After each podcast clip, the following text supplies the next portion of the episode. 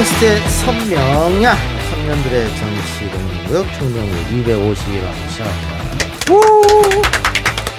아, 오늘 월요일인데 올림픽이 한창. 아, 아 오늘 양궁이 또 금메달 땄습니다. 아, 여자 남자 다 금메달이더라고요. 네, 지금까지 양궁에서 세 개의 메달이 나왔는데 세개다 1등했다. 아, 아, 양궁 역시 이게 협회가 올바르니까. 네. 네? 다른 다 썩어 나간 협회랑 다르죠. 아니, 댓글창에 그 많은 글들이 올라왔는데 거기에 그런 글들이 있더라고요. 그 양궁은 세계에서 예선전을 해서 한국인이 금메달을 따는 경기다. 이렇게 정리를 해줬더라고요. 그냥. 음. 아니 그래서 그 지난번 리우에서 금메달 땄던 그 여자 그 장혜진 선수가 있습니다. 네. 장혜진 선수가 이제 해설위원 나섰는데 그 옆에 캐스터가 얘기해요. 양궁협회 정말 대단한 것 같아. 음. 국내 랭킹 1위도 안심할 수가 없고 직전대 금메달 딴 사람도 안심할 수 없을 정도로 정말 고강도로 경쟁을 시켜서 그 중에 최강자를 국가대표로 뽑는다라고 음. 하니까 장혜진 선수가 그 그것 때문에 제가 여기 앉아 있는 겁니다. 음. 라고 얘기한 거지. 자기도 올바른 경기 탈락해서 그냥 음. 선수로 못 뛰니까 이제 해설자로 올 수밖에 없다는 거지. 4년 전 올림픽 챔피언 이 4년 뒤에 아무것도 아닌 게 되는 거지. 그러니까. 와. 네. 진짜 대단한 것 같아요. 그런데 뭐 양궁만 잘하고 나머지는 축 쓰는 것 같은데. 아. 그래서 그 이대훈 선수 은퇴 선언 하고 아. 태권도 선수죠. 음. 음. 그래서 아시아 선수권, 뭐 세계 선수권 이런 데는 1등을 하는데 올림픽에서만 유독 금메달을 못 땄단 말이에요. 음. 근데 오늘 유도 아시나요? 안창남 선수가 안창림 아닙니까? 아, 안창림. 아. 이게 그 평소 하던 발음이 계속. 아, 그 안창림 선수가 뭐 동메달에 머물렀는데 아 나 꼭 그 선수가 좀 잘 됐으면 좋겠 바라는데 그거 원래 제일 급하거든. 아 그래요? 귀화 안 하고. 아. 그 일본에서까지 대학 나오, 나오고 그랬었어. 그래서 일본에서 귀화하라고 별 난리를 쳤는데 안 하고 한국으로 왔거든. 음. 아, 그런 선수 잘 돼야 되는데. 아, 그러네요. 네. 스쿠바 대학교라고 나와 있네요. 음. 그 뒤에 이제 용인대로 넘어온 걸로 알고 음. 있는데, 아, 이분, 이 선수 잘 됐으면 좋겠습니다. 예. 네. 어쨌든 뭐, 어, 올림픽에 해서 또 아직 나이가 있으니까 또 4년 뒤에 또 한번 기대해 보기로 하고. 94년생이네요. 근데 뭐 올림픽이 뭐 코로나 때문에 관심도 없고. 그렇죠. 그렇잖아요. 예. 특히 또 MBC가 또 MBC 아. 오늘 박성제 사장이 사과했다던데. 어. 네. 그 정도 사과해야 된다고 봐요. 아, 너무 음. 심했어요. 그 인사이드에서 좀 살짝 더 준비하려고 하는 건 미리 살짝 얘기하자면 체르노빌 한 거는 어, 네. 충격적이었어. 이거는 좀 너무 충격적이었어. 음. 미치지 않고서 이렇게 할 수가 있나라는 생각이. 네. 그러니까 아니, 그래서 그 전 세계적으로 조롱이 됐어요. 음. 그 우리만 그런 게 아니라 다른 다른 언론사 전 세계 언론사에서 그거 가지고 네. 문제 삼았더라고. 음. 아니 그 일반 시청자분들 중에 우크라이나 그쪽 말을 할 줄 아시는 분들이 거기다가 제보를 보내더라고요. 어. 그래가지고 더 공론화가 된 것 같아요. 어. 우리나라 이거 너무 부끄럽다. 아니 그리고 그거는 구 소련 연방대 때 있었는데 왜그 우크라이나 탓이야 그게. 음. 웃긴 애들이야. 씨. 노르웨이 선전하는데 뭐 연어 사진 연어. 올렸고 그랬지. 이탈리아 피자. 어. 그러니까 연어는 그래도 드립의 영역으로 있을 수가 있다고 생각하는데 야, 이거 체르노빌은 진짜 미치지 않고서야. 가나에 뭐 예수님 얘기가 나왔던 걸로 기억해요. 아, 그리고 네? IT 대통령 네. 지금 사망했잖아요. 어. 근데 IT 폭동 사진을 또. 그래. 음. 미친놈들이지.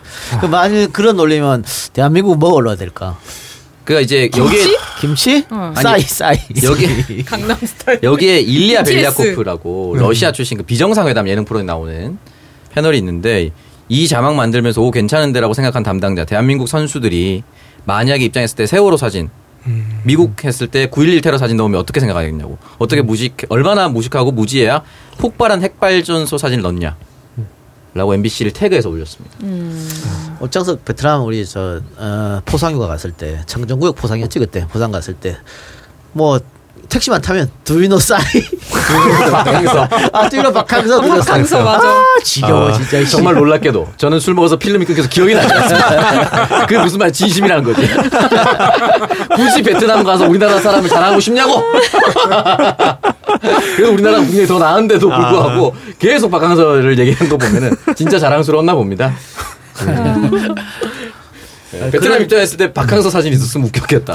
그렇죠. 그러나 모든 욕 먹었을 겁니다. 이건 진짜 너무 잘못한 그쵸. 거예요. 근데 그거 끝나고 또또 그랬잖아. 고마워요 말이. 어. 음.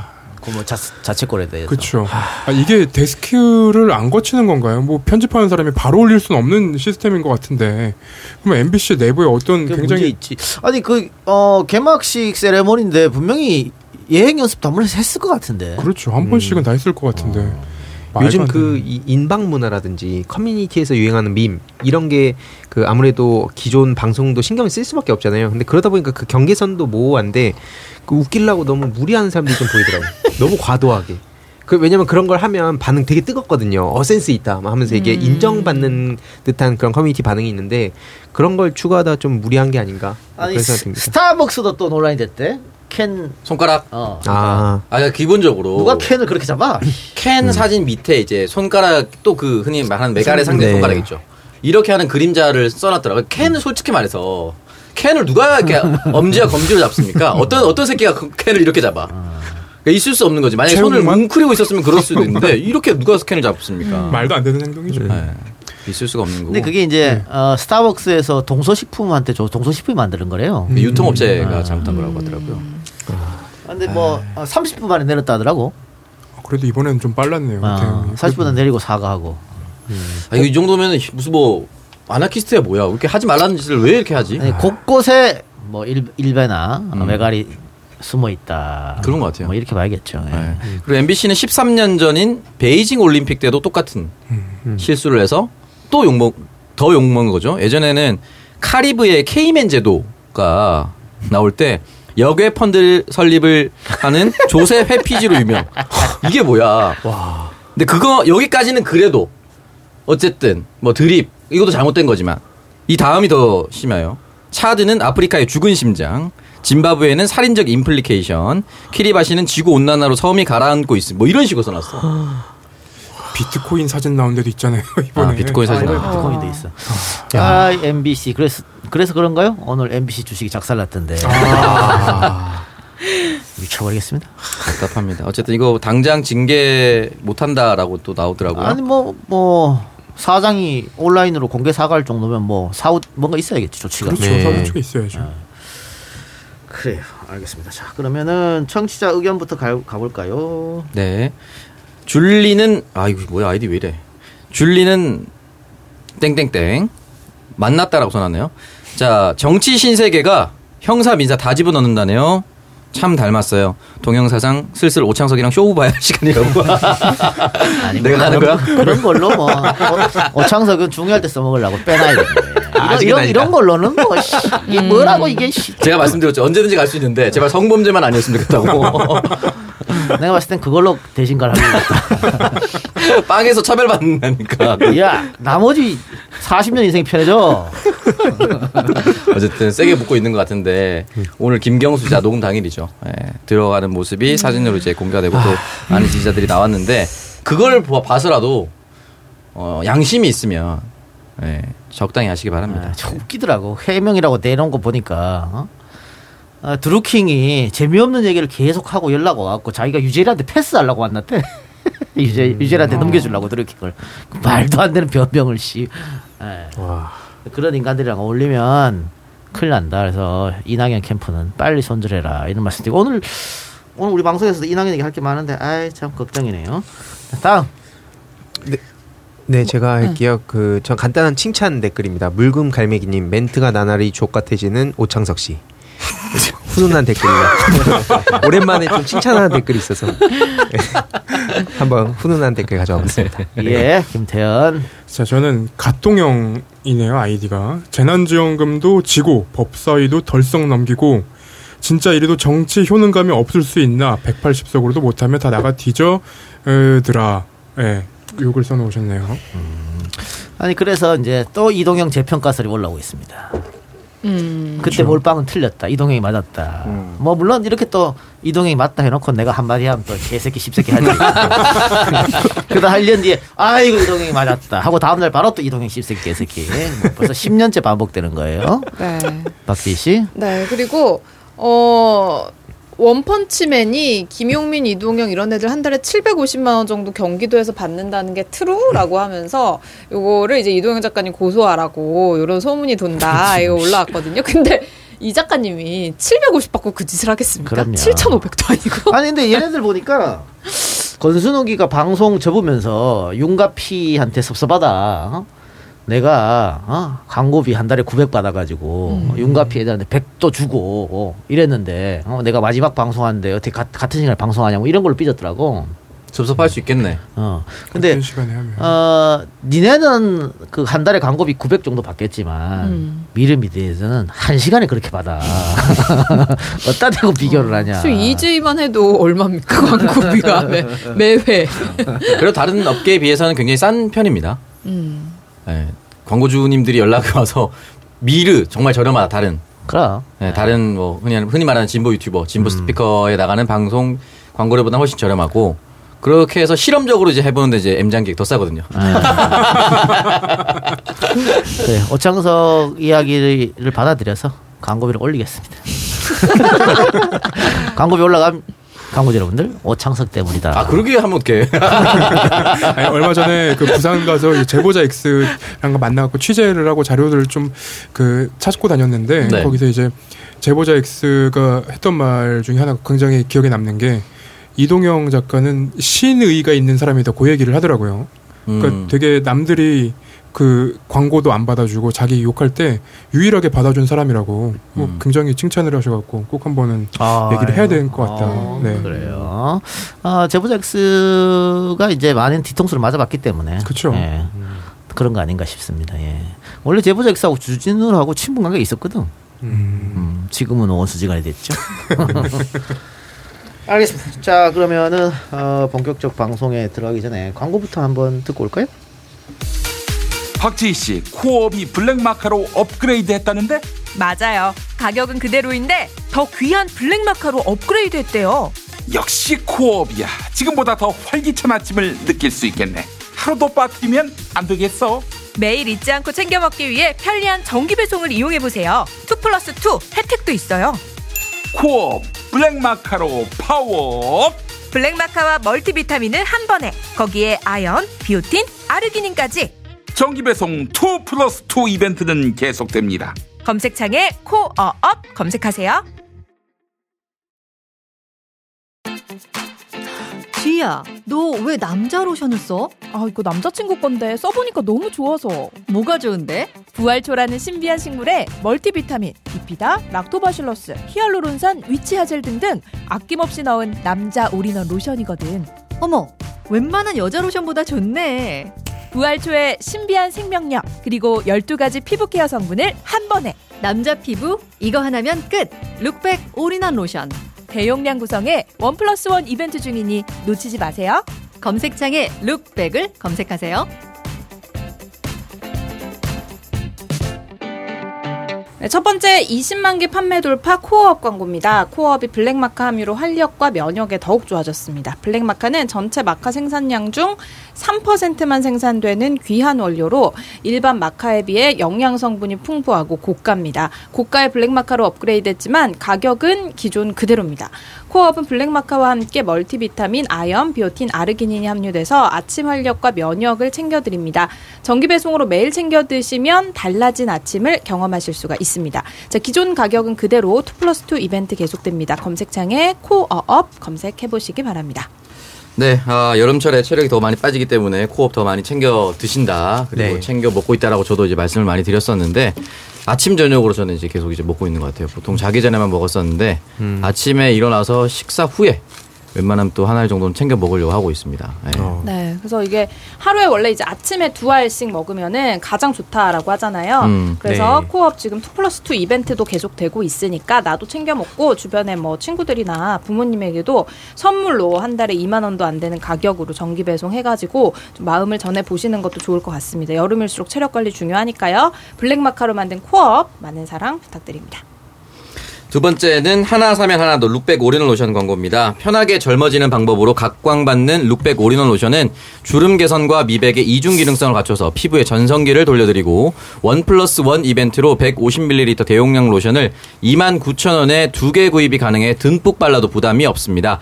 피부 탄력과 수분 보충에 필요한 12가지 유명 피부 케어 성분을 함유했고 특히 고가의 원료이자 고급 뷰티 브랜드에서 각광받는 부활초의 핵심 성분을 국내 유일하게 남자 올인원 로션에 적용했습니다. 남자 피부 이거 하나면 충분합니다. 검색창에 룩백 검색해 주세요. 아, 뭐 설명이 필요 없죠, 이건. 네, 쓰고 있습니까? 전 계속 쓰고 있어요. 네, 김태기 기자 이거 어떻게 생겼죠?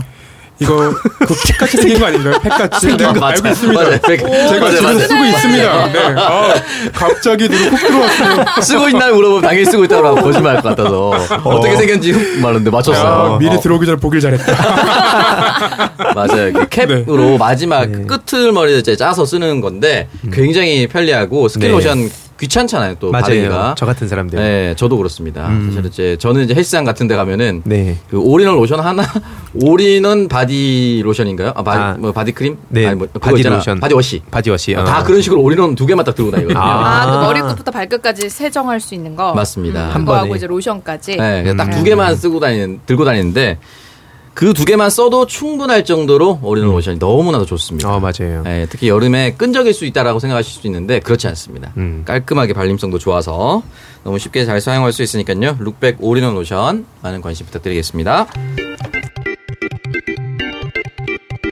네, 거리두기 4단계 2주가 됐습니다만 결과적으로 별 효과가 없었다. 음. 예, 그래서 또 2주 더 연장했지 않습니까? 네. 네.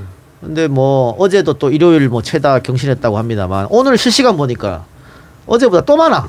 아, 이거 이렇게 이렇게 하면 거기다가 이제 수도권만 사실 문제였는데 이제는 절반 정도가 수도권 이외 지, 지역에서 나온다. 이러면 아 진짜 좀 사태가 심각한 거 아닌가. 근데 이건 뭐 비단 우리만의 문제는 아니니까요. 외국 외국에서 똑같이 지금 유럽이나 미국에서 겪고 있는 문제긴 한데 어 이제 유럽이나 미국에서는 중증 환자나 사망자는 더 이상 나오지 않는다. 어, 그거잖아요. 네. 그리고 영국도 지금 실험을 한 게 바로 그런 부분이고 지금 이스라엘하고 영국이 가장 많은 퍼센테이지로 백신을 맞았는데 영국에서는 이제 코로나랑 같이 가는 실험을 하는 거잖아요.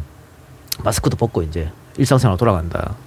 우리도 이제 영국이 하는 걸 보고 저기서 성공하면 따라갈 수밖에 없어요. 언제까지 이렇게 살 겁니까?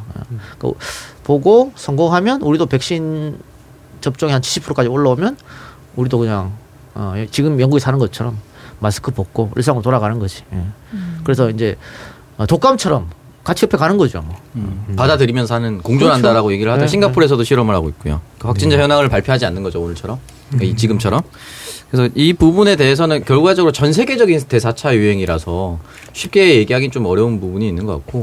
근데 게다가 그 지난주에 자영업자분들이 차량 시위했거든요. 근데 거기서도 한 말이야. 이렇게 가만히 있으면 죽는데 뭐 코로나로 죽나 똑같이 죽는다 대책을 마련해 달라. 그 자영업자분들에 대해서는 저도 그런 분노, 비판 충분히 이해하는데 제가 주말에 부산을 왔다 갔다 하고 있어요. 근데 부산 그 광안리 쪽을 보면 그냥 여름 피서 똑같아요. 그래. 그냥 2년 전, 3년 전이랑 똑같이 엄청나게 많은 사람들이 물 안에서 놀고 떠들고 그냥 그러고 있어서 와 이게 부산 시장은 어디서 뭐 하고 있나 이게 대- 단순히 뭐 진영 논리로 비판하고 이러는 게 아니라 이거는 민주당 지자체장이었어도 강하게 비판받을 수밖에 없는 상황이라고 봅니다. 그 해운대 바로 앞에 그냥 펍 같은 것들이 있잖아요. 맥주집이 그- 그 약간 야외로 돼 있는 것들. 거기 가면 사람들이 바글바글 합니다. 그래서 어, 혹시 여기 코로나 환, 확진자 있는 거 아니야라는 걱정을 하면서 돌아다녔었는데 뭐 아니나 다를까 여기저기서 코로나 확진자가 나오고 있죠. 근데 강원도에서도 해변 쪽에서도 확진자 많이 나온다고 하니까. 근데 이 와중에도 또 룸빵 쳐가는 새끼들이 있어요. 이번에 또 어, 어, 업소를 하나 단속했는데 분명히 안에 안으로 손님이 들어가는 걸 보고 따라 들어갔거든. 아, 문이 잠겨가지고 이제 소방서 불러가지고 열었지. 근데 한 시간을 수색해도 사람이 없어. 아, 밖에는 다 에워 쌌는데 포 음. 그래갖고 결국은 경찰이 찾아 찾다 찾다 찾다가 냉장고 네. 큰게 두 개 있는데 그걸 밀었더니 비밀의 문이 나왔더라. 거기에 숨어 있더라. 다 쭈그리고 앉아 있던 아, 그. 쭈그리고 죠 근데 요즘? 몰래 영업하는 데가 꽤 많더라고요. 어, 많은 것 같아. 어, 그래서 그런 법을 지키는 분들은 뭐가 됩니까? 어. 대체? 이번에 뭐 경기도에서 꽤 많이 단속했는데도 막 쏟아지는 것 같아요. 뭐 어떤 데는 모텔 한 층을 전체 다 아, 임대를 해가 전체 다 임대해가지고 거기서 음 아는 사람만 받는 거지. 어, 예를 들어서 창석이가 단골이니까 창석이만 받아. 그러다가 이제 창석이가 소개해준 사람만 또 받아. 어, 이렇게 멤버십 같은 거. 어, 멤버십 같은 거 안 걸리잖아. 음. 근데 이제 창석이를 따라간 희두가 아씨 내 파트너가 너무 못생긴 거야. 열 받아서 이제 찌르는. 이상한 논리예요 갑자기 그게. 그리고 이 자영업자들뿐만 아니라 오늘 이제 제가 친한 배우 동생이 한 명 있는데 그 친구랑 만나고 얘기하다 보니까 공연업계는 하루 먹어서 하루 벌어서 하루 먹고 사는데 어, 이대로면은 진짜 전체적으로 다 망하게 생겼다라는 얘기들도 나오더라고요. 난 하루하루 좀 많이 안타깝습니다. 이 자영업자들 힘들어하는 거 보면. 근데 어제 윤석열하고 이준석이 만났잖아요. 네. 호프집에서 음. 둘이서 만났는데 끝나고 나서 원래는 오세훈하고 셋이 또 만, 보기로 했다. 어, 근데 오선이 안 갔잖아요. 아니 기자들한테 음. 셋이 만난다고 했어. 그랬더니 누가 어떤 기자가 아니 지금 이 시국에 세 명 만난다고요? 이렇게 음. 보내니까 갑자기 취소. 생각이 없는 것들이지. 진짜. 그러니까 이준석 입장은 오세훈을 좀 키우려고 하는 것 같아. 음. 이준석 입장에서는 아마 그 상황 실장 다 했었잖아요. 지난 보궐선거 때. 윤석열 주저앉혀서 오세훈 후보를 하고 싶어 하는 생각이 좀 어, 그런 어느 정도 게 있는 것 같아요. 그러니까 셋이 볼라 그랬지. 음. 그 만남 자리에서도 윤석열하고 만남 자리에서도 쓱 오세훈 얘기 꺼내고 이런 거 보니까 어, 뭔가 좀 생각이 있다. 다만 어, 오세훈을 밀고 싶으면은 홍준표를 일단 주저앉혀야 되는데 음. 홍준표가 과연 조용히 있겠느냐, 예, 뭐 이런 거예요. 그리고 어쨌든 어 뭐 서로 막 어? 윤석열 위기다 뭐 이렇게 얘기했다가 정진석 등등이 뭐 이준석한테 뭐 한마디 하고 했다가 이번에 만났잖아요. 네. 이준석이가 먼저 제안해서 만났다. 그거는 이제 어 이런 자기를 흔들어대는 이걸 좀 타개하기 위해서 만난 거지. 그러니까 이 정치적으로 좀 얕은 수다. 근데 윤석열 입장에서도 안 들어가면 안 되니까 이제는 또 얘네들 막 불렀잖아 전직 의원들 네. 네. 김병민도 부르고 네, 쓱가하고. 어, 스카도 스카. 부르고 아, 진짜 김경진 의원 포함된 거 보고는 너무 분노했습니다, 진짜. 음. TV 조에서 가장 많이 만났던 사람 중에 한 명인데 채널 A도 그렇고 여권 패널이래. 뭐, 뭐 어디 어느 나라 여권인데 이해를 할 수가 없는 거예요. 여권 패널이라고 나랑 그 사람 부르고 야권 패널이라고 두명 부르고 진행자가 TV 조선 기자면은 4대 1이지 이게 무슨 2대 2야. 기본적으로 무소속 김경진으로 계속 나오더라고. 왜 이렇게 쓰는데 전 국민의당이라고 써야죠. 뭐 뭐가 무소속이라고 쓰는데. 자, 그래서 김경진 의원은 살아온 길을 보세요. 민주당 공천 받으려고 그렇게 난리 치다가 결국은 공천 못 받았어. 그러니까 국민의당으로 갔잖아. 국민의당 가고 공천 받아서 국회의원 됐어. 그러다가 탄핵 터지고 이제 어 총선 때 민주당 간판 못 달면 안 될 것 같으니까 무소속으로 나갔다가 민주당 복당한다고 설쳤다가 복당 안 받아주니까 윤석열한테 갔잖아. 네. 그 그냥 그런 그런 거야. 그냥 정치 인생이 그런 거예요. 음. 그리고 김경진 의원 지금 찾아보실 필요까지는 없는데 대담이나 뭐 이렇게 프로 시사 프로 나가는 거 보면요 단 한 번도 검찰에 대한 비판적인 메시지를 낸 적이 없습니다. 그렇죠. 전형적인 친 검사예요. 그러니까 본인이 검사 출신이라서 그런 것 같아요. 근데 이게 전형적인 친 검사주인 윤석열과 만났을 때 어떤 나라가 될 것인가? 게다가 김병민 같은 경우에도 아 씨발 내가 이준석보다 못한 게 뭐야 이런 생각 아, 요거는 합리적인 추측이죠. 이런 생각 할 거 아니야 아 근데 이준석은 당 대표고 나는 뭐야 이게 씨 윤석열한테 갔다. 그러면 결국은 또 나오지 다 박민식부터 전직 의원들이잖아요. 갈데 없는 사람들이 윤석열한테 붙은 거야 결국은. 관성동 의원 뭐 이러던가. 어, 이제 박민식 의원 같은 경우는 지난번에 이제 총선에서 180석 탄생할 때 민주당을 18석 중에 6석에서 3석으로 줄어들 때도 전재수 의원을 못 이겼습니다. 그러니까 기본적으로 지역구에서도 크게 신임을 못 받는 거예요. 그 바람에서도 민주당을 못 꺾었다는 것은 기본적으로 지역구 관리를 못했다라는 것이고 두 번째는 박민식 의원이 제대로 활동한 게 없습니다. 그리고 또 하나의 재밌는 포인트는 박민식도 검사였습니다. 음. 초선 때 제가 슬로 우리 동네 옆에라서 기억나는데 뭐지 살아있는 권력을 구속시킨 불도저 검사가 슬로건이었나 그랬습니다. 아, 어떤 식으로 할지 뻔하죠. 예. 그리고 이학재 예. 이학재 의원 친박계였다가 탄핵에 앞장섰고 바른정당 갔다가 이번에 또 떨어졌죠. 그 지역구가 아파트가 대다수로, 대다수로 들어오면서 앞으로는 이제 보수가 합 당선되기 힘들다라는 지역구로 바뀌어 바뀌어버렸어요. 인천 서구. 그리고 제가 들은 바에 따르면 가족관계 중에 어떤 투기 의혹이 있어서 음. 박근혜 정권 때 국토부 장관 제안을 했는데 받을 수 없었다 라는 얘기까지도 있습니다. 어. 그러니까 이제 다 끈 떨어진 사람들이 갈 데 없으니 갈 데 없는 상황에서 윤석열 입장은 어, 자기가 정무적 판단이 안 되니까 지지율 떨어지고 정무 라인을 보강해야 된다고 자꾸 얘기하니까 그렇게 보강한 거예요. 네, 좀 그러- 뭔가 없는 사람들끼리 그렇게 했으면 이제 뭐 국민의힘에 들어갈 수밖에 없지. 근데 이제 지금 캠프로 간 사람들은 야씨 내가 먼저 왔어. 야 씨 내가 먼저 왔다. 어, 현직들 이렇게 이렇게 되는 거고. 예. 보니까 하태경 씨도 그것도 저격하고 그러던데 또 내부에서도 이- 앞으로 또 엄청 그렇지. 예. 들어가면 싸우게 돼 있지. 예. 신지호 전 의원도 있었고 그래서 캠프 인사라고 꾸렸는데 뭐 장해찬 김병만 김병민 정도 빼고는 김병만. 16년간 정치만 해온 정치 달인들인데 네. 그 면면을 보니까 한 명도 위협적인 인물이 없습니다. 음. 아, 오, 어떻게 이 사람 그 포섭했지? 이런 느낌이 한 명이라도 있어야 되잖아요. 진짜 단 한 명도 없었어요.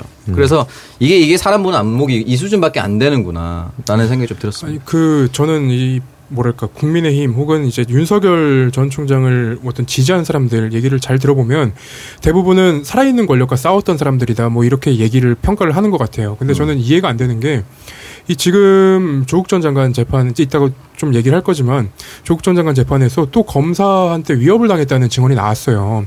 근데 이게 그 검사들은 잘 모르는 것 같아요. 우리가 보통 기자들이 그냥 일반인 일반 사람들한테 전화를 해도 사람들이 굉장히 놀랍니다. 내가 뭐 잘못한 게 있어서 전화했나 싶어서. 근데 검사들이 여태까지 그렇게 뭐랄까 웃으면서 얘기한다고 해도 사람들은 위협감을 느껴요. 그리고 이걸 살아있는 권력과 싸우는 행동 중에 나올 수 있는 어떤 뭐 불가피한 것으로 포장하기에는 너무 애매한 지점들이 많습니다.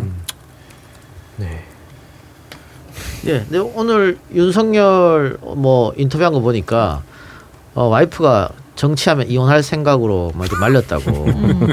그래서 이제 댓글 지금 보, 이혼, 이혼을 하고 나온 거야 뭐야? 댓글 보니까 윤석열이 큰 그림이다. 음. 이혼하고 싶어서 정치를 아, 이거는 다 뭐 어떻게 유부남들이 공감하는 다 겁니까? 이해할 겁니다. 유부남들은 다, 와, 씨발, 저런, 저런 게 있었어? 아, 다들 이해할 수밖에 없는. 네. 아니, 최근에 그 윤석열 캠프의 어떤 순회, 그러니까 뭐 머리 격, 그뭐 책사격인 사람이 김건희 씨다라는 소문이 돌고 있더라고요. 그- 그런 얘기는 뭐.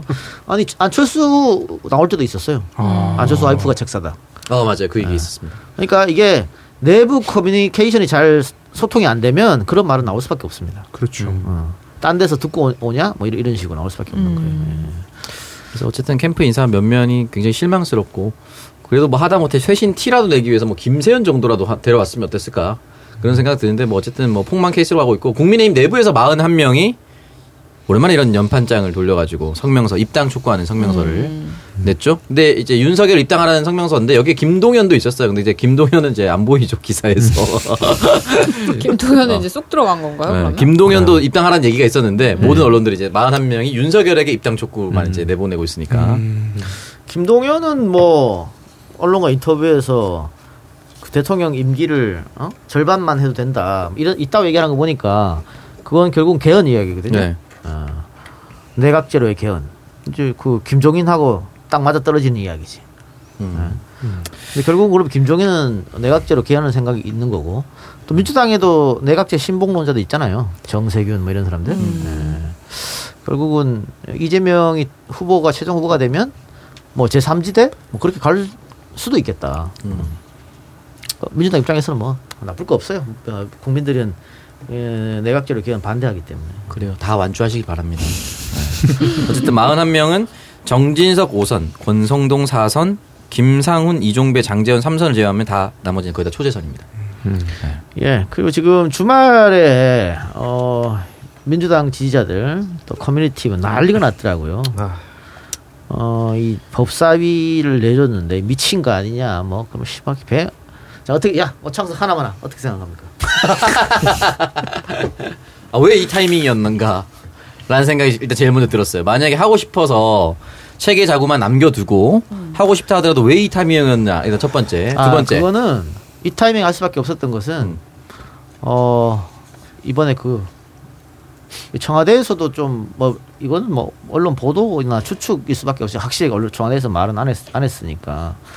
추경을 좀 빨리 해달라. 음. 어? 그리고 야당의 협, 협조가 있어야 되잖아요. 근데 추경의 협조를 얻으려고 하면 이렇게 내줄 수밖에 없는 거지. 뭐 그런 얘기가 있었습니다. 그래서 이 타이밍이다. 예. 뭐그 정도? 근데 이제 이수진 의원이 이제 반대하면서 얘기 남겼던 게 넘겨준다 하더라도 체계 자구로 지금도 야당 간사들이 목리를 부리고 있는데 위원장까지 넘겨주면 개혁 입법 하나도 안 될 것 같다. 이렇게 얘기를 해가지고 저도 사실은 좀 의아스럽습니다. 근데 또 통 크게 봤을 때는 뭐 넘겨줘서 뭐 선, 국회를 정상화 시켜야 된다. 그 전까지 개혁 입법을 다 완료하면 된다. 뭐 이런 식으로 얘기를 하는데, 아, 제가 생각했을 때는 그냥 내년 대선의 판이 또는 내년 정치의 판이 어떻게 될지 모르니 그냥 어음 하나 끊어 놓은 거 아닌가. 그런 생각이 좀 듭니다. 법사위원장 주는 줬다는 얘기를 딱 듣자마자 떠오르는 거는 사실 여상규 의원밖에 없어요. 그렇게 그때- 발목잡으면 어떻게 하느냐. 네. 음, 그거죠. 이, 야, 이게 그러니까 저도 너무 화가 나는 게 지금 뭐 어, 이후로 이런저런 해명들이 나오잖아요. 뭐 해명들과 뭐 어떤 논리가 이, 기존에 있었는지 아니면 추후에 부랴부랴 개발한 건지는 정확히 그 부분 은 모르지만 앞서 말씀 주셨듯이 굉장히 신속하고 긴박하게 이게 진행이 됐다는 점 그게 저는 개인적으로 납득이 안 갔고 뭐 그래서 아까 청와대 얘기도 좀 뭐 이렇게 확실하게 저도 그 얘기를 아직 듣진 못했지만 일부 몇몇 분들 얘기에 의하면 결국엔 그래서 본인도 부랴부랴 이걸 막 찬성에 손들었다 이런 분도 있는데 어찌됐든 당이 어떻게 지금 21세기에 이런 식으로 그냥 졸속으로 처리하는 일이 있- 있을 수 있는가? 특히 이렇게까지 논란이 될 걸 뻔히 알았을 텐데 아니까 오히려 그렇게 한 거 아닌가라는 생각에 저도 굉장히 분노를 하고 있는 상황이고 이 야당에서 저런 식으로 뭐 체계 자고 이거를 되게 소위 말해서 말장난을 하면서 계속 발목 잡는 거. 이거 수십 년간 우리가 계속 당해온 거 아닙니까? 근데 언제까지 당한 걸 또 당하고 또 당하고 예전에 그 노무현 정부에서 이명박 정부 넘어갈 때도 한나라당 그래도 이들도 사람인데 그- 그때 그런 식으로 해가지고 뭐 노무현 전 대통령도 검찰 믿고 막 중립 독립 다 보장해줬다가 뒤늦게 후회하지 않았습니까? 근데 이거를 똑같이 계속해서 협치라는 명분으로 이런 어, 같은 실수를 되풀이하는 걸 보면 정말 납득이 안 가요. 왜 그런 걸까? 그렇게 그러니까 100%의 만족을 받고 싶은 건가?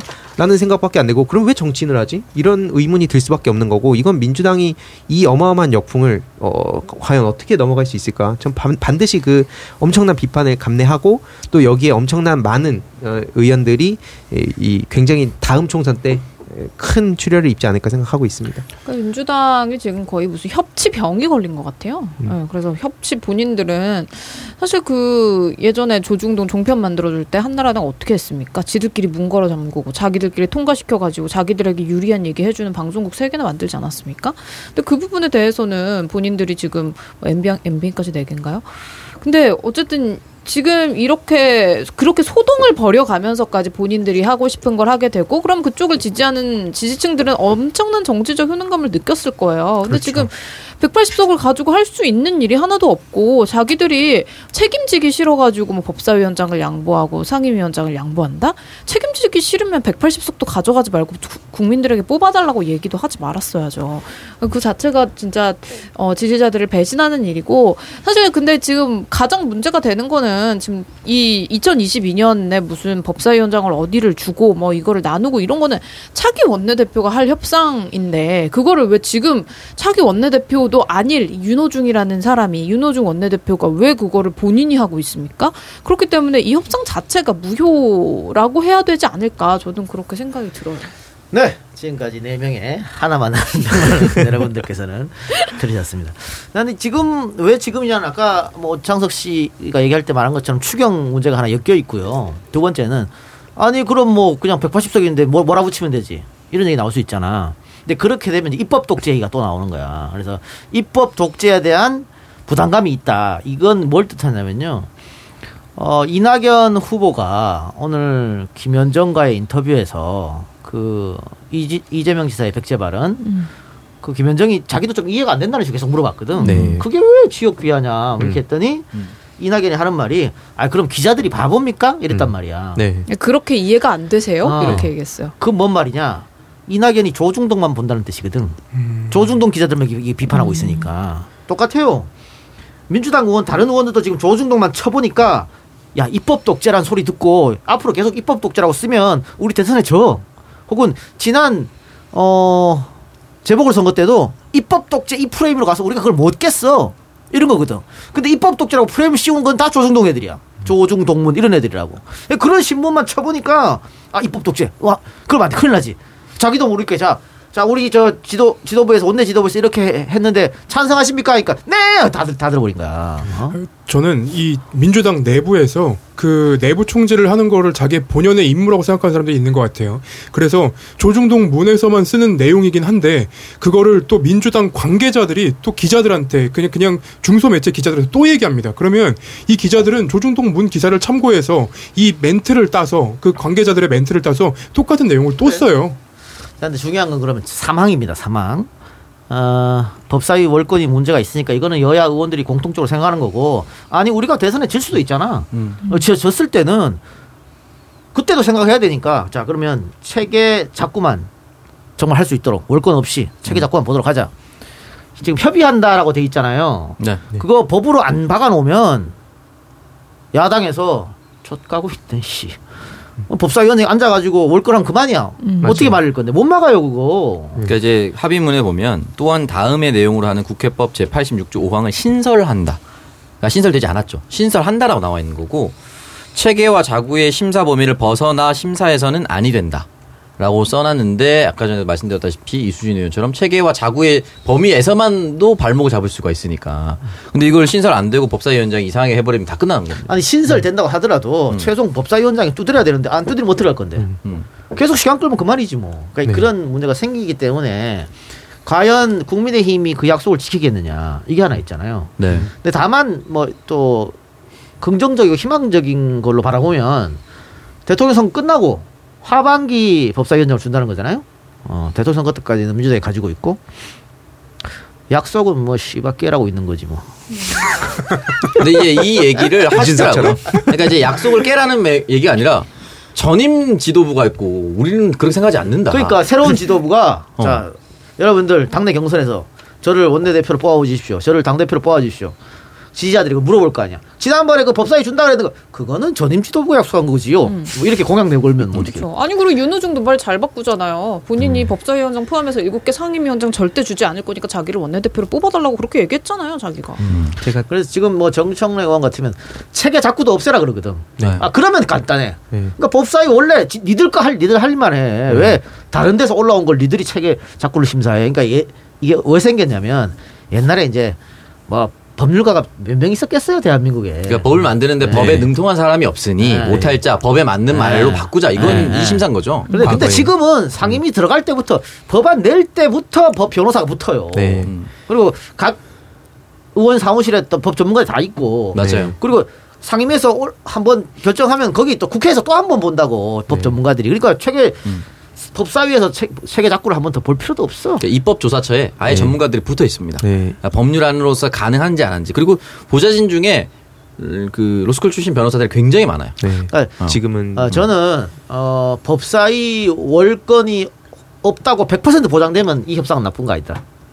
다만 그럴 리는 없을 것이다. 네. 그게 문제죠. 예. 그러니까 그 저도 지금 이 안을 보면 그러니까 왜 이렇게 이 당원들과 이 당 그러니까 내부 의 의견이 다를까에 대해서 뭐 나중에 이거를 좀 대선 끝나고 좀 어느 정도 이 괜찮은 시점에 한번 얘기를 해보고 싶었던 얘기인데 뭐 지금 이렇게 사단이 났으니까 좀 말씀드리면 저 같은 경우에도 그런 얘기를 제일 많이 들어요. 지지자들 듣고 싶은 얘기만 한 거 뭐 그 누가 못하냐?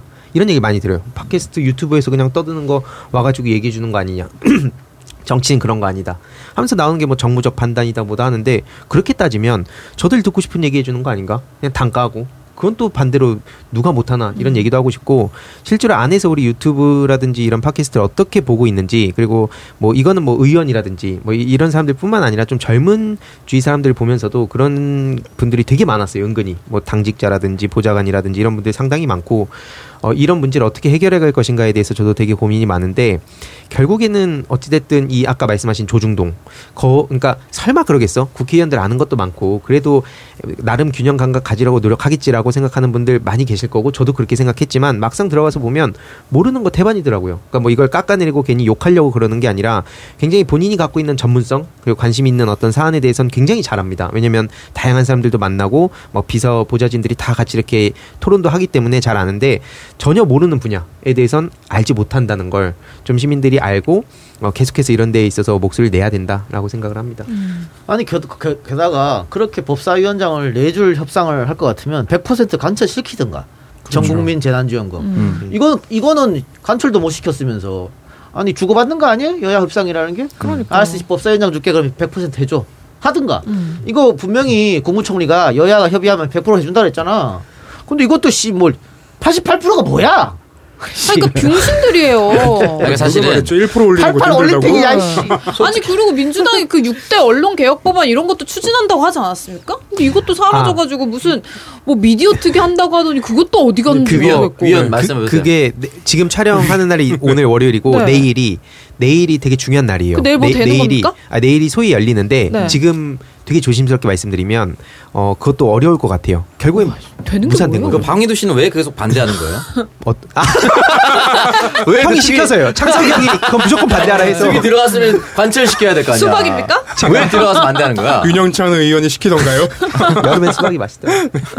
아 근데. 진짜로 저도 너무 허탈한 게 여태까지 무얼 위해서 이렇게 실드 쳤나? 저 솔직히 뭐 온갖 조롱 다 들어가면서 열심히 실드 치고 도와주고 했는데 뭘 위해서 했나 지금 요즘 되게 현타 와요. 그러니까 그 민주당 수박들이 조중동만 보는 게 맞는 게 그 무슨 독주한다고 독주한다고 국민들에게 비판받고 그래서 우리가 재보궐에서도 졌다 이렇게 얘기하는데 재보궐은 이낙연 지도부가 병신같이 하니까 진 거죠. 무슨 아니 독주를 했으면 독주의 결과가 있어야 될 거 아니야. 독주를 했으면은 뭐 방송국이라도 하나 만들든지 진보 방송국이라도. 아니- 뭐 자기들 뭘 했어 대체. 아니 총선 때 이긴 이유가 민주당 의원들이 잘해서가 아니잖아요. 그 당시에 검찰 개혁이라던가 개혁 이슈를 그 본 시민들이 밀어준 것이지 개혁을 더 가열차게 하라고 처음에는.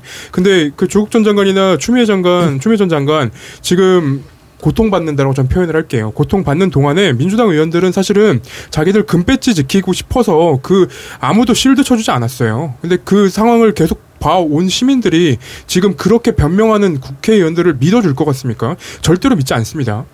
저도 마지막으로 짧게만 하나 더 얘기하고 싶은 게 뭐냐면 어 차라리 좀 과감하게 얘기하면 조금 박해에 대해서 많은 시민들이 비판하잖아요.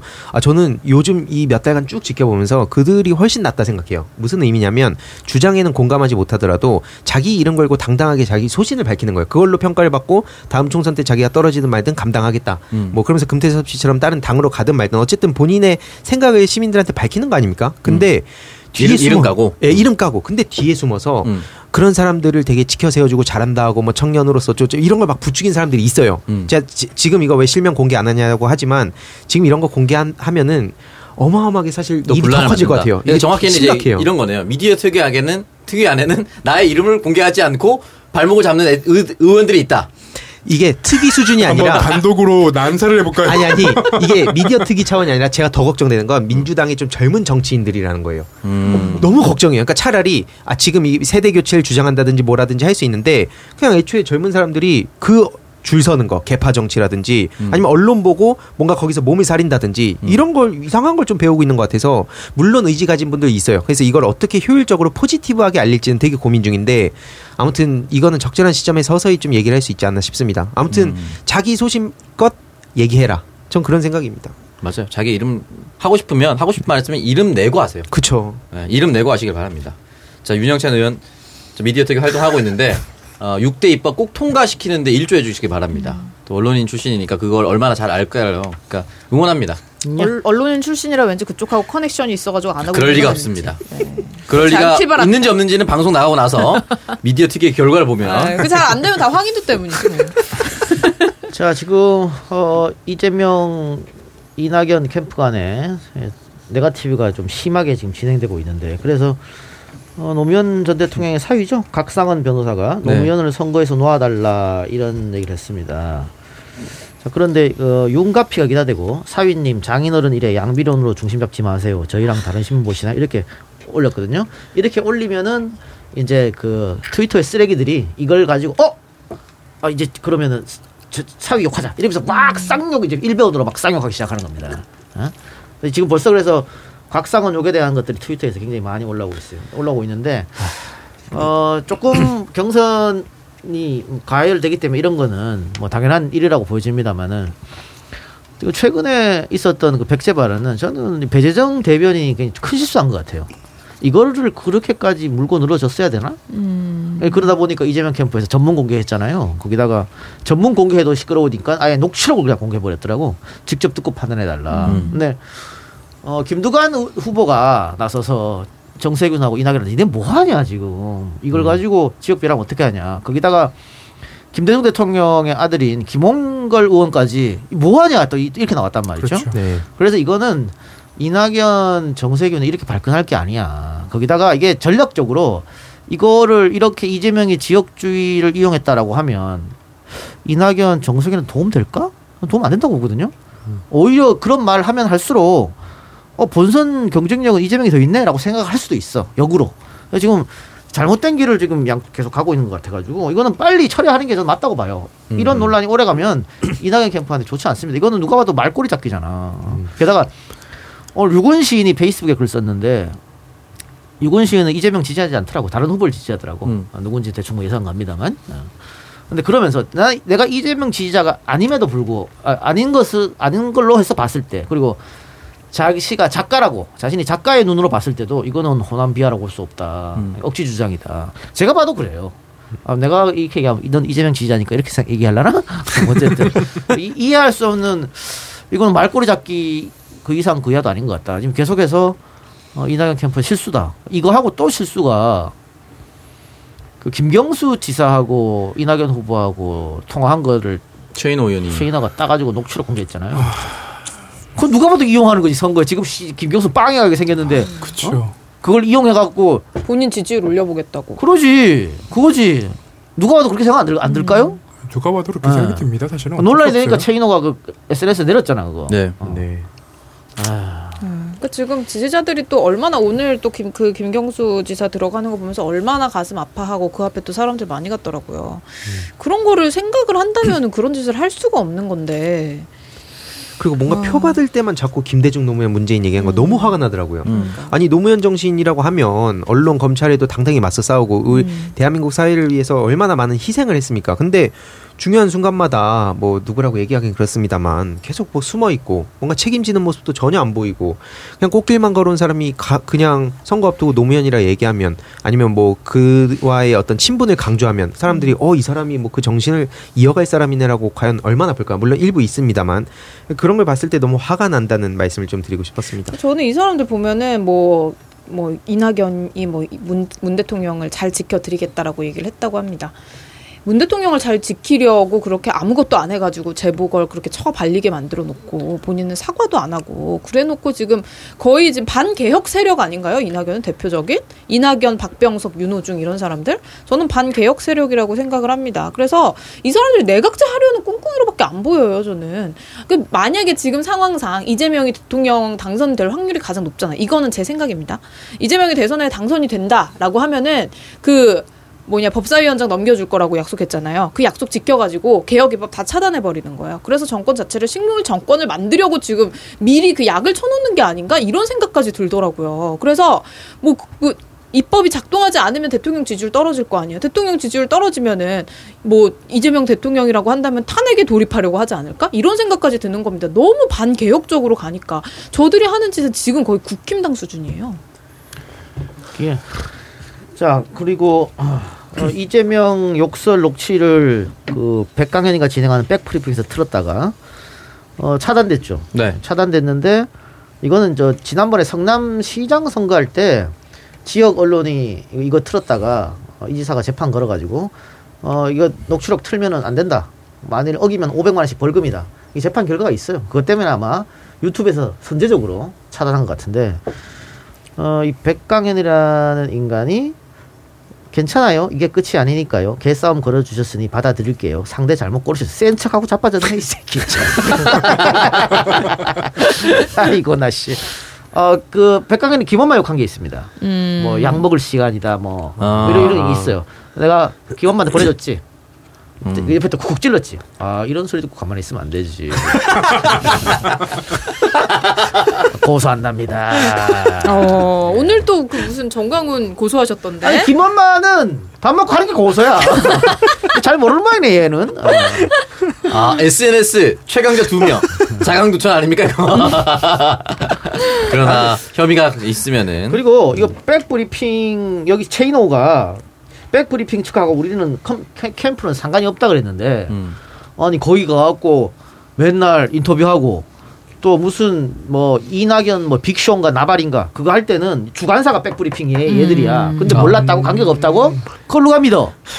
아니 근데 그게 백광현 씨 페이스북 들어가면 나와요. 둘이서 같이 앉아서 웃고 있는 아, 게. 그렇죠. 사진 많이 보고 관련이 그러는데요. 없다고 얘기하는 거 자체가 말이 안 되는 게 너무 일관되게 관련이 없는 건 내가 김두관 사회 봐줘 이런 거는 일회성이지만 그건 정말 계속해서 꾸준히 그 한 사람만 썼다는 거는 어느 정도 친분이 없고서야는 쉽지 자, 그, 않습니다. 그리고 내가 어, 저 이제 뭐 EJ에서 이제 똥파리 특집을 계속 할 거니까 자료를 찾아 찾아보다가 윤가피가 백강현이랑 술 처먹으면서 아 우리 방송 다섯 명밖에 안 봐. 좀 많이 좀 봐주세요. 뭐 이런 게 있어.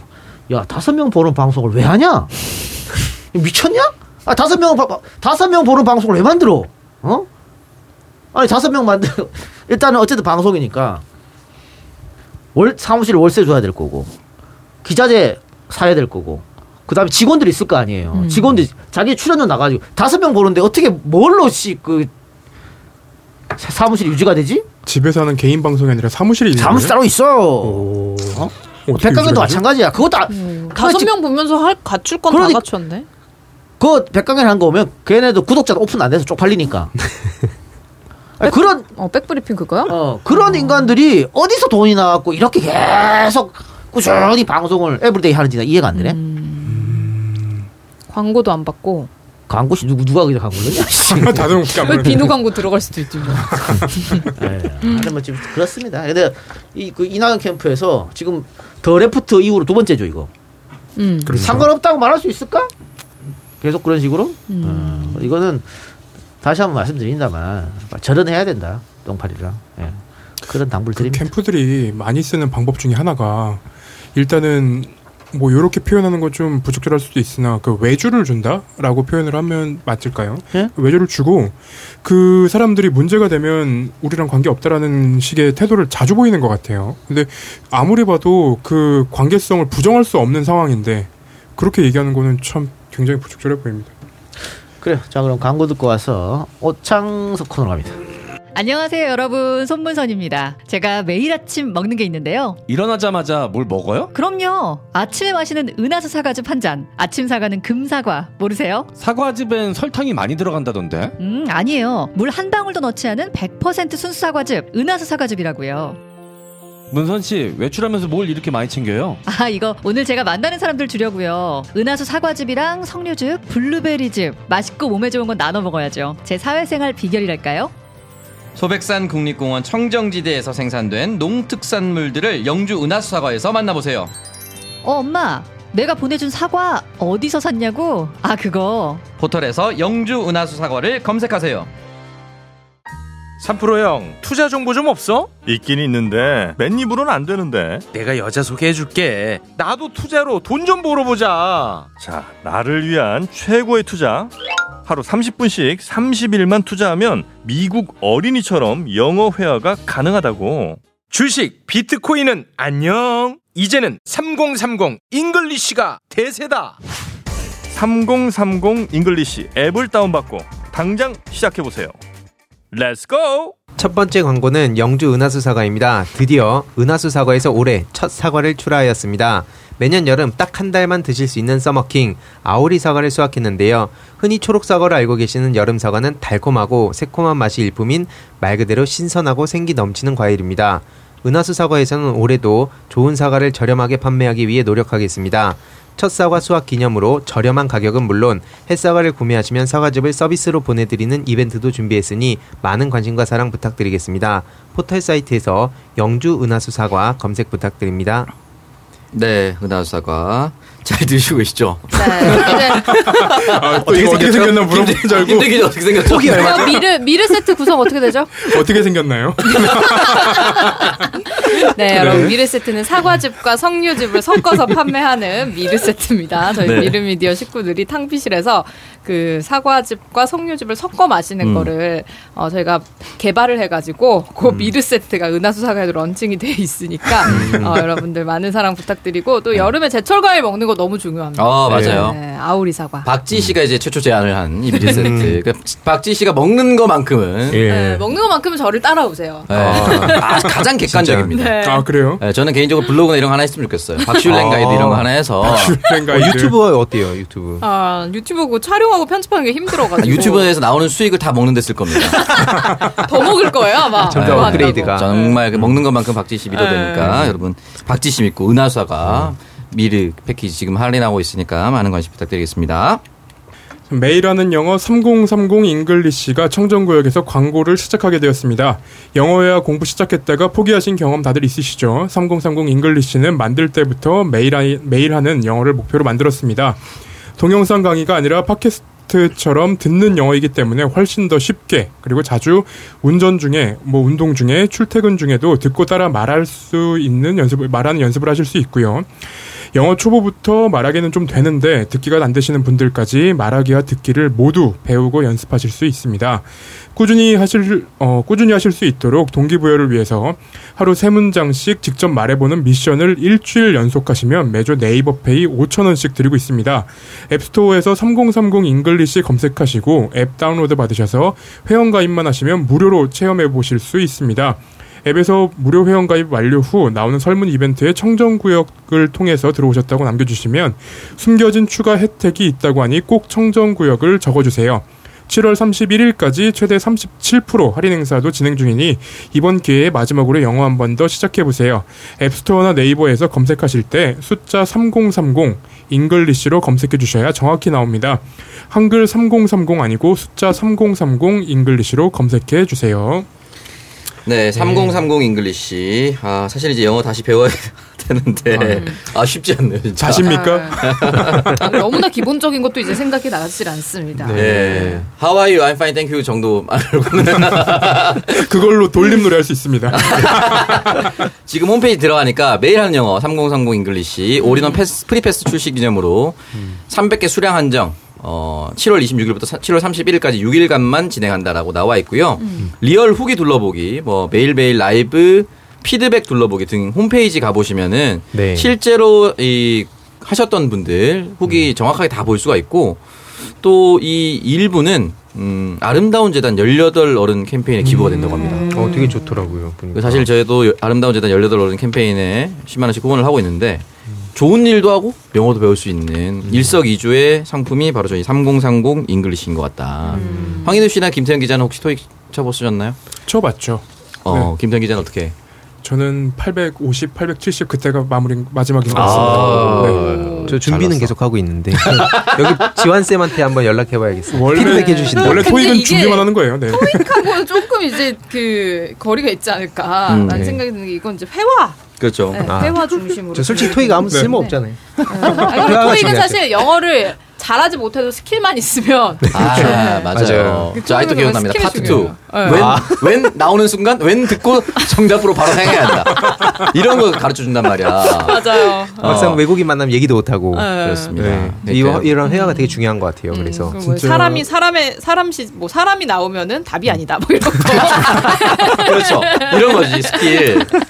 아, 저 그러니까는 회사 나올 회사 갈 때 준비하느라 너무 힘들었어요. 어. 저희 기자 아. 시험은 그러니까 기자 그 필수 적으로 갖고 있, 어야 되는 자격증이 그 토익 점수랑 한국어 두 개는 일단 기본적으로 갖고 있어야 음. 맞아, 되고 맞아, 맞아. 음. 한국사 이렇게 있으면 좋고 토익 때문에 굉장히 힘들었던 기억이 있습니다. 아. 맞습니다. 처음에 시험을 봤는데 신발 사이즈가 나와가지고 아 처음에 아. 처음 어, 보통 신발보다 좀 많이 나오긴 하는데.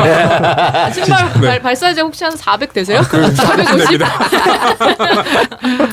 이재영이 400 해도 뭐 이상할 것 같진 않은데. 아, 그러니까. 네, 어쨌든 알겠습니다. 3030 잉글리시 음. 영어는 정말 매일매일 하는 게 가장 중요하다고 합니다. 어, 맞아요. 그렇기 때문에 매일매일 하는 사람 못 따라간다고 하죠. 하루 30분, 30일씩 도전 한번 해보시기 바랍니다.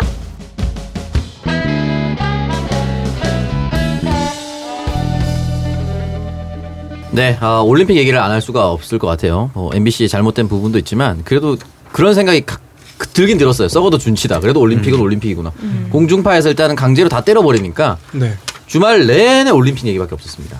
주말 내내 올림픽밖에 없었고 또 올림픽은 늘 새로운 스타를 만들어내고 특히나 양궁의 김재덕 선수는 파이팅 이 목소리가 시사 프로그램 초반 오프닝에 엄청 많이 사용되더라고요. 아, 그 어. 파이팅 좀 나는 안 들었으면 좋겠는데 하여튼. 계속 그게 나오고 양궁 왜 시작하냐고 하니까 10살 때가 친구가 너 활 잘 쏘는 것 같다고 양궁 선수 하라고 해서 그렇게 시작했다는데 어. 어쨌든 좀 특이하죠? 네. 어쨌든 17살에 개인전 혼성이죠.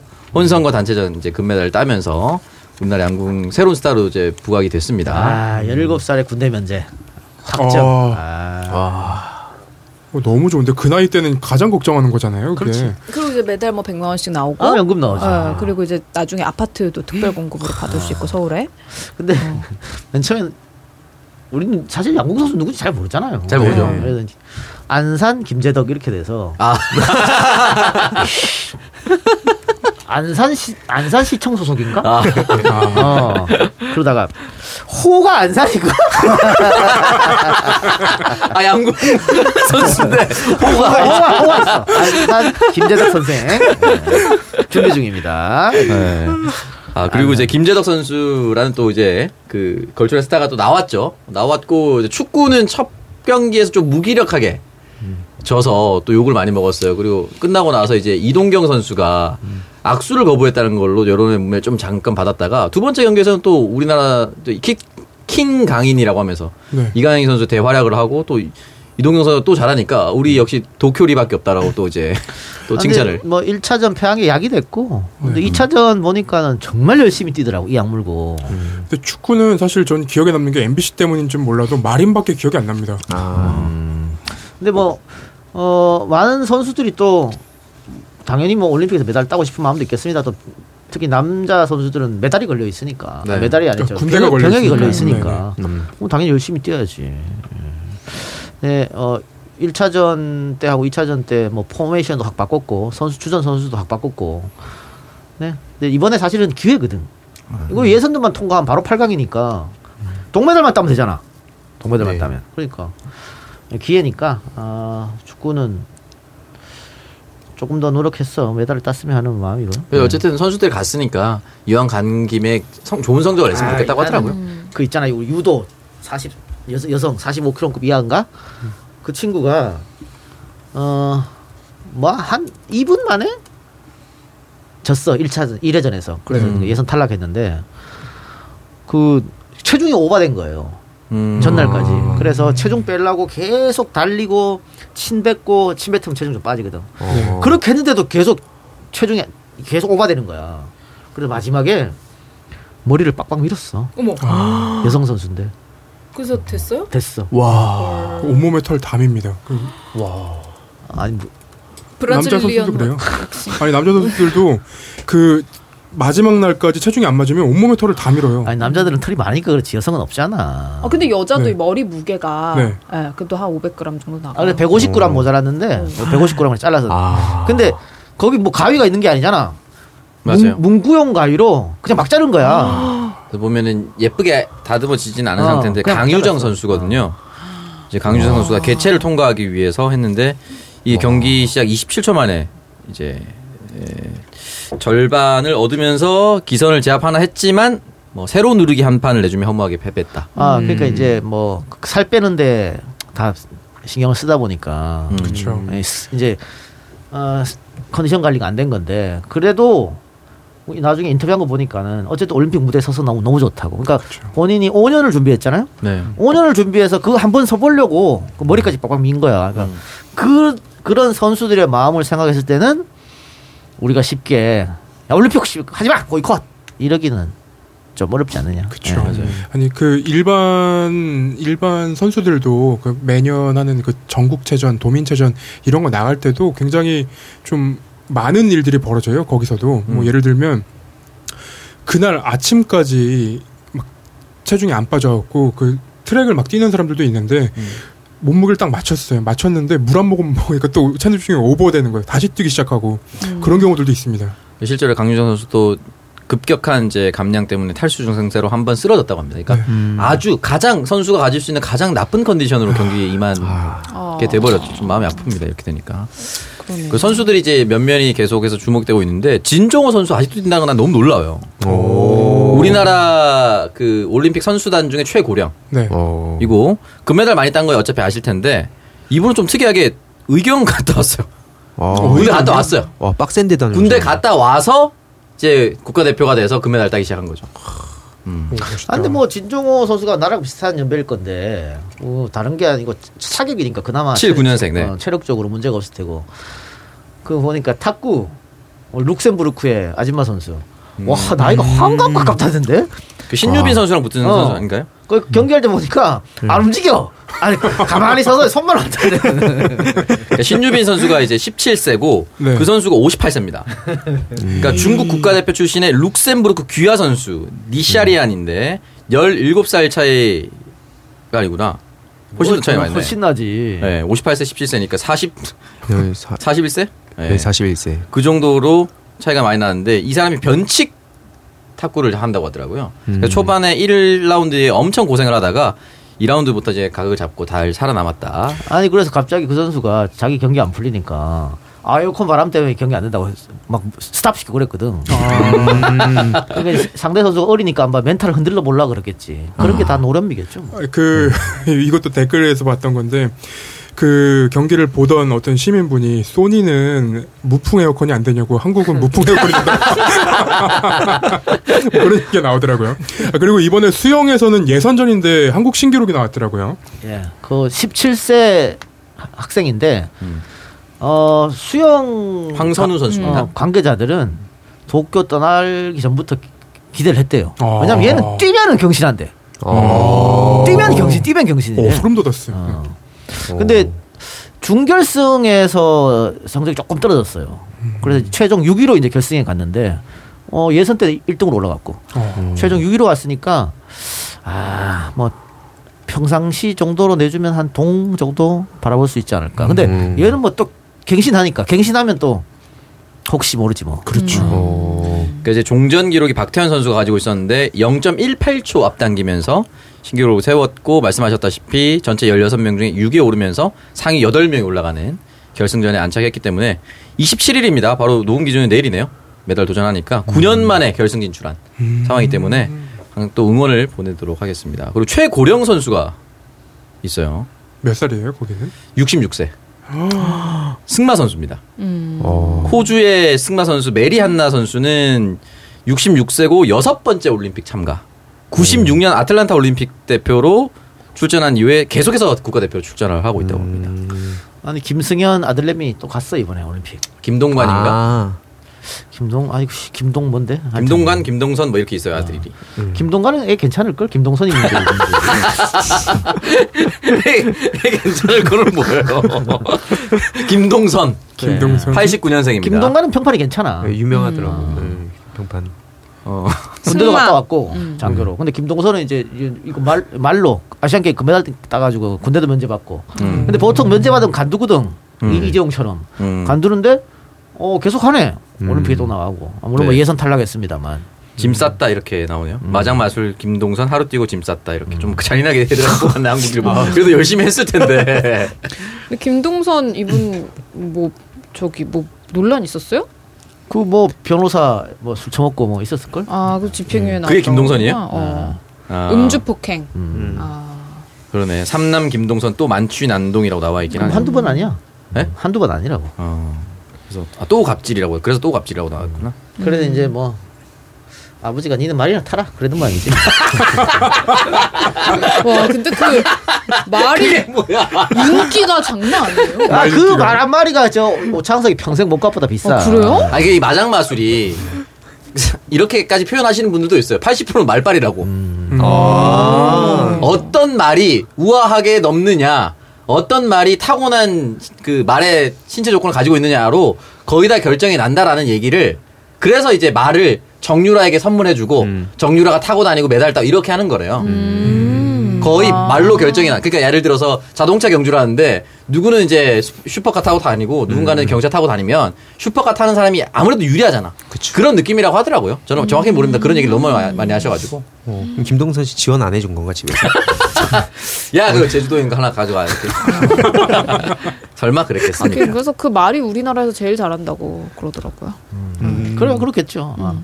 아 그래서 뭐 예전에 뭐 김동선이가 정유라랑 같이 말 타니까 음. 뭐 최순실이랑 뭐 친분 가시하고 뭐 음. 정유라한테 니네 엄마한테 얘기해서 뭐좀 그런 그런 얘기 했- 해서 최순실가 전해 듣고 그 씨, 어린 놈 새끼가 뭐 이랬다는 얘기도 있고 뭐 그래요. 네, 뭐. 그리고 이제 일본의 개막식이 전체적으로 그지 같았다는 평이 많았어요. 왜냐면 그 직전 직전에 이제 런던 올림픽 때 미스터 빈 나왔지, 폴 마, 맥카트니 나왔지 난리도 아니었어요, 진짜. 평창이 있었죠 그리고. 아니, 평창도 잘했어. 어, 평창도 잘했지만 아니 그래서 이번에 평창 그 이제 동계니까. 그렇죠. 경기도 체육대회 그 어? 오프닝이 차라리 도쿄 올림픽보다 볼만. 아 도민체전. 도민자전이. 그 공룡 탈 같은 거 쓰고 막 연천군 입장하고 그러더만은. 막 상모 돌리고 난리 났던데요. 그러니까 그래서 전체적으로 왜냐면 기대감을 했던 게 리우에서 아베가 빨간 공을 이어받을 때 슈퍼 마리오 분장을 해서 음. 일본이 내놓으라는 그 애니메이션 뭐 슛돌이 공 차고 지금 시간이 급하니까 그 하수구 같은 거로 이- 이동하잖아요. 들어가잖아요. 네. 마리오가 실제로 일본에서 하수구를 뚫어서 이제 리오에 갑자기 탁 튀어나오는 걸 음. 아베가 연출했단 말이죠. 그래서 사람들이 엄청 기대감 많이 내비쳤는데 해서 욕을 먹다가도 그래도 하나 재밌었다 하는 게 이제 픽토그램 퍼포먼스. 음, 픽토그램맨이라고 해서 음. 올림픽 50개 종목을 아이콘으로 재현했다고 하는데 그 일본의 개그맨 마임 코미디 듀오라고 하더라고요. 그래서 어. 총 다섯 명이서 이렇게 퍼포먼스를 준비했고 이거만큼은 그래도 잘했다. 이거 하나는 볼만했다. 이런 평을 받았습니다. 근데 그래서 뭐 88 올림픽 오프닝 세레머니 그게 네. 다시 요즘 유튜브에 조회수가 많아져요. 어. 오히려 88이 낫다. 아. 굴렁쇠 그때 굴렁쇠 그때 말씀하시는 거죠? 88이 낫다. 아니 88은 진짜 지금도 광고 디자이너들 사이에서 입소문이 나오는 게 음. 어떻게 이 당시 이렇게 힙하게 할 수 있었을까? 그때 호돌이가 호돌이 한강에서 수상스키 타고 있어요. 호돌이 수상스키 타고 특전사 애들이 네. 뛰어 뛰어내리면서 오른기 만들고 오. 그 지금 봐도 대단한. 그러니까 제 생각에는 아마 거의 군사 정권이었으니까 존나 멋지게 안 하면 너는 다 죽는다 이거 아니었을까? 그때는 뭐 고등학생 대학생 다 동원해가지고 뭐한 1년 연습시키고 뭐 그러는 거지 뭐. 그러니까 그 뭐 지금 그러니까 평창 올림픽이 숙소나 뭐 이런 거하고 지금 계속 비교가 되고 있는 거 아니겠어요? 음, 맞아. 뭐 88까지 갈 것도 없이. 네, 예, 그래서 일단 밥 먹는 거 음식 자체가 넘사벽이더라고요. 어, 고기가 막 윤기가 흐르더라고요. 어, 영상 그리고 보는데. 잘 준비했어요. 예, 매일 음식 종류 자체가 막 몇백 가지가 나왔다고 하더라고요. 아니, 원래 우리나라는 남 눈치를 많이 보기 때문에 손님 대접은 잘해. 근데 일본도 남 눈치 많이 보는데 그러니까. 그 골판지 침대 해가지고 선수들이 그 안티섹스 침대라고 그러니까 성행위 하지 말라고 그렇게 해놓은 거라며. 어, 아, 그런 진짜요? 식으로, 아, 그런 식으로 조롱을 하더라고. 아. 그러니까 이제 재활용이라는 뭐 그- 어, 어떤 명제와 취지가 있습니다만 음. 재활용을 하고서 홍보하려면 좋은 걸 갖다 놔야 될 거 아니야. 어떤 선수가 탁 앉았는데 구부러지더만. 음, 어, 언제 부서지나 다들 뛰어보더라고요. 네. 알겠습니다. 올림픽 얘기로 1부는 마무리하고요. 2부로 찾아옵니다.